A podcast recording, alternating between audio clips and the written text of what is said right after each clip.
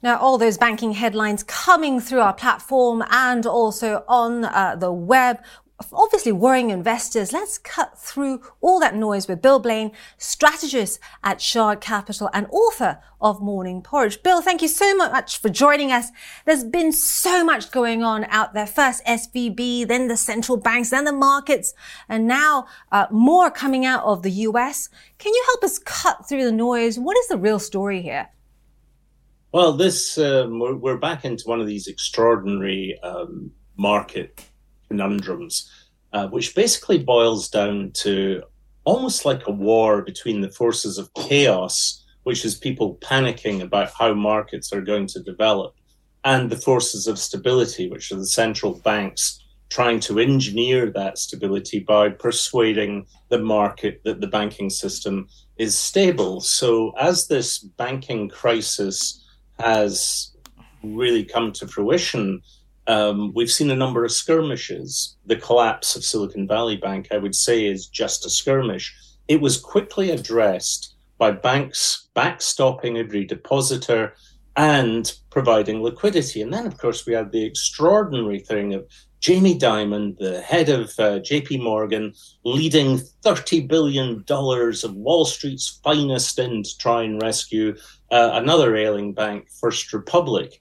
At the same time, we've got this incredible story going on around um, Credit Suisse, where uh, the Swiss National Bank, and I'm sure together with the European Central Bank, managed to put together a very quick uh, backstop plan to provide them as, with as much liquidity as needed. And at the same time, uh, Christine Lagarde, the head of the European Central Bank, went out there and I would say courageously decided to go ahead with a 50 basis point hike by the ECB at a time of market um, tension to demonstrate just how safe and secure the system was but at the end of the day, it's all a bit of a game. It's central banks trying to persuade us there's nothing to worry about. And then it's the doubts of the market about just how badly damaged the rise in interest rates has uh, hit the bond markets, therefore leaving massive holes in the real numbers that underlie banks. And I'll be very happy to talk about just how much damage has been done to the bond market. Bill, we've heard about SVB and now First Republic.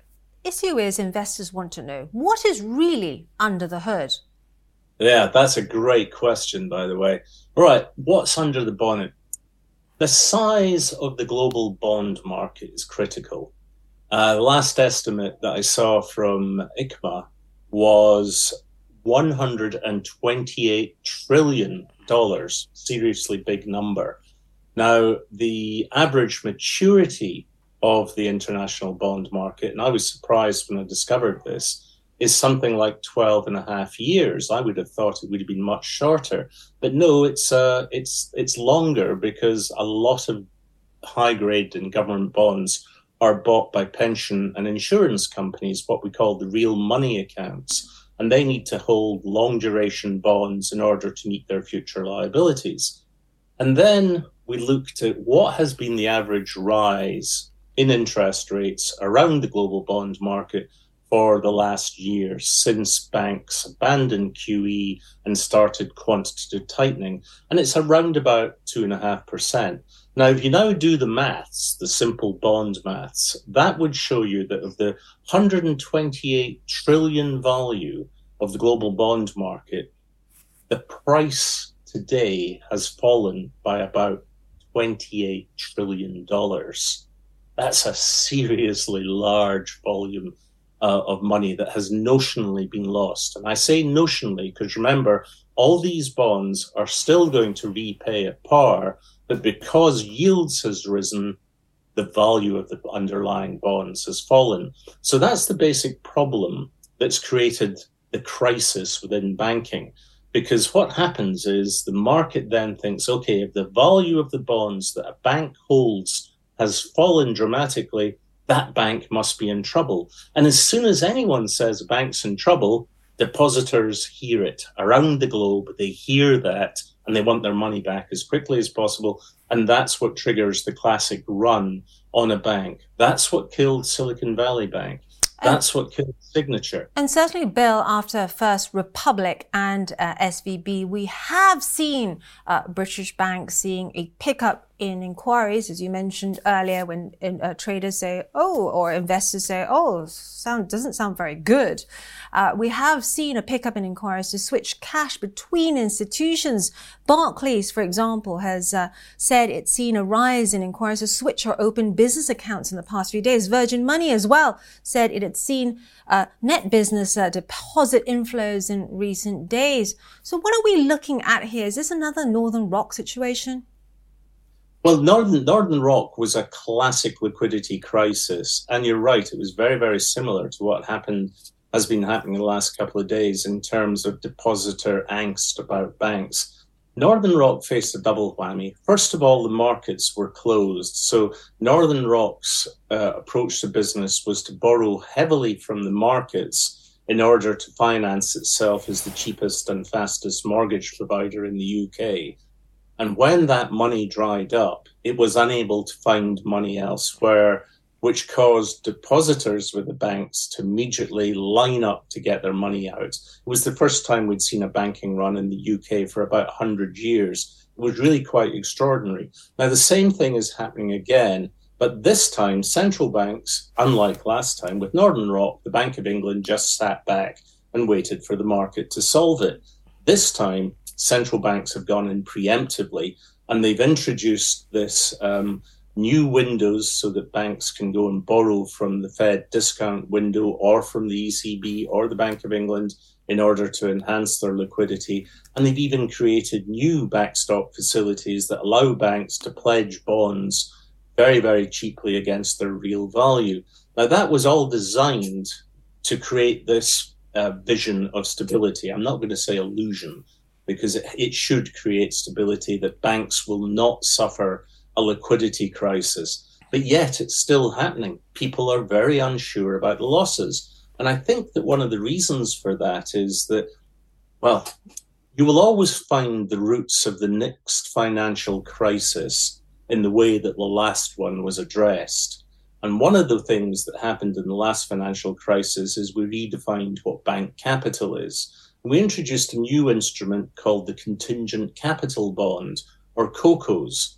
Now, COCOs are unlike anything else in the bond market. What happens is if a bank's capital falls below a minimum threshold, that COCO, contingent capital instrument, converts into either equity or is written off completely. Now, the thing is, when you have a bank like Credit Suisse, which has a very high capital ratio 14% was its capital ratio. If it had suffered a major flight and had seen its capital fall, even by a modest amount, by 6%, down to 8%, the COCOs would have executed. That would have been a tremendous signal of instability. It would immediately have triggered crisis for other banks as well. So I think that these COCOs that were designed to make sure that capital holders suffered in the event of a bank unwind, they are now one of the vectors of problems within it. I'm not sure the rest of the market agrees with me on that, but I'm pretty sure that COCOs are going to be at the root of the next crisis because even though we've sol- solved some of the skirmishes, as I called them earlier, the next crisis, we still don't know who it's going to be, but someone else is going to struggle in the next few weeks. So, amid all this, after everything we've heard so far, how should investors and traders position themselves in the next 12 months? Well, I think there's a couple of things they need to think about. And the first thing is we're maybe making a mistake at the moment. The only thing we're looking at is banks. We know that banks' bond portfolios have taken a major hit. But let's think about the other side of the financial equation the asset managers the asset managers who are long bonds as well, they've also struggled. What happens if we get a systemic event in the asset management sector of the market? That could create even more unst- instability. So it's very difficult to point and say what you should do. The classic answer would be buy treasury bonds because treasury bonds are supposedly the most liquid and safest instrument on the planet. We know that the US government is always going to repay. Oh, but hang on. What if we have a debt ceiling crisis to magnify this in the next couple of weeks in the US uh, government? That's still a possibility. And we have seen recently in a number of um, crises over the last few years, minor skirmishes again in the market, that the treasury market has gone illiquid at times. Um, maybe people should be thinking about how do they hedge themselves against banks, or maybe they take the view that banks will eventually get bailed out. And I'm increasingly heading towards that view myself because I think this crisis could get worse. And if it does, we will see banks struggling at which point they will start to pool their lending uh, offers. And if we start to see lending dry up in the economy, that's when we see the economy plunge into recession, at which point central banks may be forced to intervene to cut rates, effectively replicating the situation in 2009 when we had quantitative easing artificially keeping interest rates low, low and frankly, that's the situation that's created the crisis we have today. These things tend to be circular, don't they? They do, they do. And Bill, I love everything we've talked about because it, it really encapsulates the situation. I'm trying to find a, a term for this, this trade. It's almost like a, a smokescreen trade. And I've seen your articles surrounding this Russian term. Um, tell us again what the term is. Maskirovka is a Russian uh, term meaning to distract. And typically, what the, the Russians very successfully do is they persuade you to watch this hand while punching you with that hand.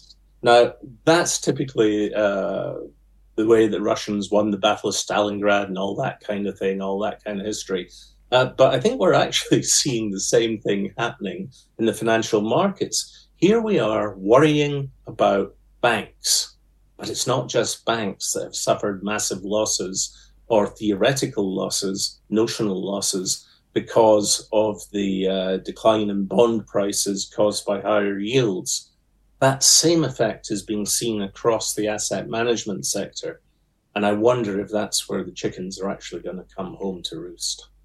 Brilliant. Right, we have to leave it there. I'm sure we'll check in with you, Bill, uh, as this uh, story progresses. Uh, Bill Blain Strategist loving the punch earlier on, strategist for Shard Capital and author of Morning Porridge.